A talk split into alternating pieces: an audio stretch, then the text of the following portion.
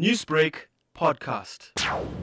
the indenture number of one of your ancestors. This was a number that was allocated to an individual once they disembarked a ship on the shore of South Africa. The indenture number can be found on on an abridged birth certificate, marriage certificate, or on one of the passes given to Indian people. What information do they receive from this documentation center pertaining to their ancestor? When a match has been found, you will receive the first name, family name, age, area of origin, place of employment, and the name of the ship your ancestor traveled on. The records also indicate if an ancestor may have died during the journey or if they had returned to India at a later stage.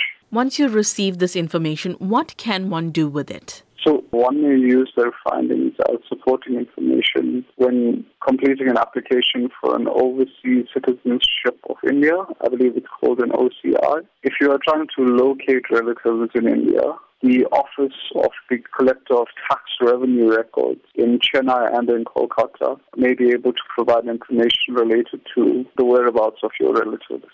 And from working at the center, how successful has this tracing process been for other families? From my personal experience of working with people, I know that a handful of them have been successful going to India, being able to get assistance and locate their relatives. But I do know of a few cases where people weren't incredibly successful. One thing that I did notice in working with records is just by analyzing the individuals on the list, let's say five down and five up, you may be able to find like another line of your lineage. Um, you may be able to find the brother or sister or parents of one of your ancestors. What sparked your interest for the 1860 indentured Indian history and to help people track their ancestors? For me, I think it was important to try to understand where my forebears or my forefathers had come from and just trying to further chip away at like the unsolved mystery of what contributed to my DNA.